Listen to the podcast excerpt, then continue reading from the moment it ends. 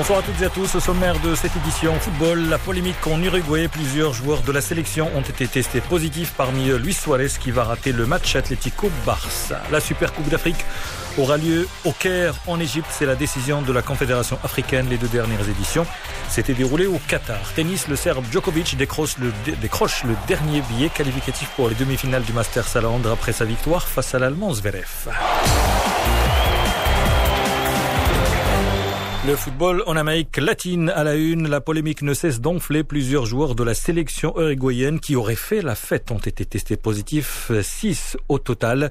Le tout dernier aujourd'hui, Diego Godin, qui évolue à Cagliari en Italie, à Montevideo. Le gouvernement attend désormais des explications de la part de la fédération uruguayenne, tandis que l'Atlético Madrid, où évolue deux joueurs de la sélection testés positifs, dont Luis Suarez, est furieux.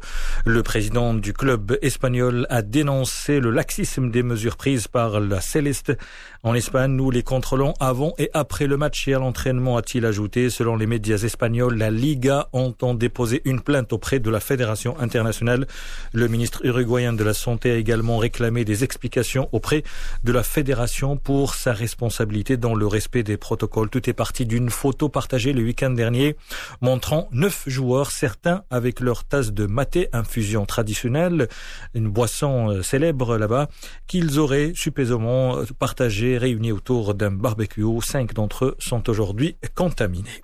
Suarez absent donc demain pour le choc Atlético Madrid FC Barcelone le joueur uruguayen qui a été testé positif. Et puis, autre choc demain, Villarreal, Real. L'équipe de la capitale déplore plusieurs absences. Sergio Ramos, le capitaine, Benzema est incertain, tout comme son compatriote Raphaël Varane, blessé avec l'équipe de France. Varane intéresse Manchester United. Les Anglais suivent le défenseur français de près depuis quelques saisons déjà. Mais pour Zinedine Zidane, lors de la conférence de presse aujourd'hui, pour lui, il est hors question de céder ce joueur cadre du Real.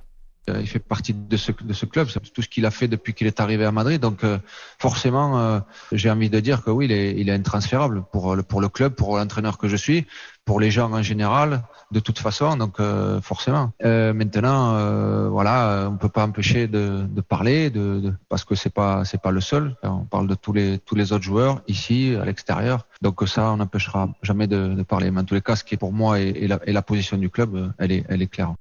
Voilà, Zindine Zidane, eh bien pour lui, euh, Varane est intransférable. Luka Jovic sera également absent demain.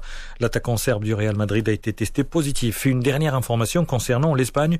Je n'ai vu aucun problème entre Messi et Griezmann. C'est une phrase signée Ronald Koeman. L'entraîneur des Catalans réagissait aux informations relayées cette semaine par plusieurs journaux.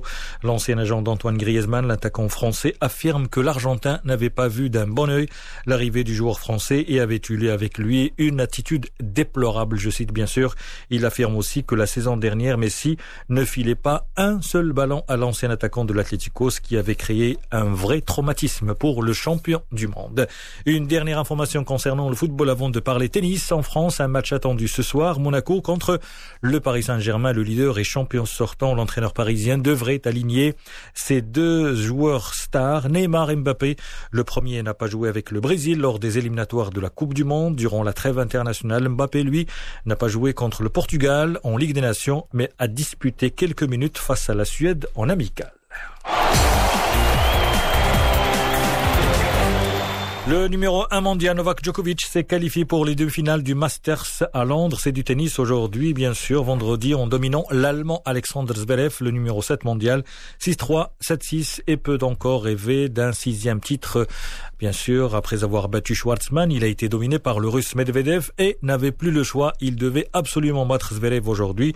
Chose faite, s'il veut devenir avec Roger Federer le seul joueur à avoir remporté six fois le Masters, le tournoi des maîtres, il devra sans doute franchir encore un palier pour se défaire de l'Autrichien Tim, puis de Medvedev ou Nadal qui semblent tous deux très près et en forme sur la surface bleue pour la dernière édition londonienne de l'événement parce qu'après, eh bien, le Masters aura lieu à Turin. Je rappelle donc les affiches des demi-finales demain samedi. L'Autrichien Tim contre Novak Djokovic et Medvedev contre Nadal. Le joueur espagnol n'a jamais remporté le tournoi des maîtres. C'est la fin de cette édition. Merci de votre fidélité. Excellent début de soirée à l'écoute de Média.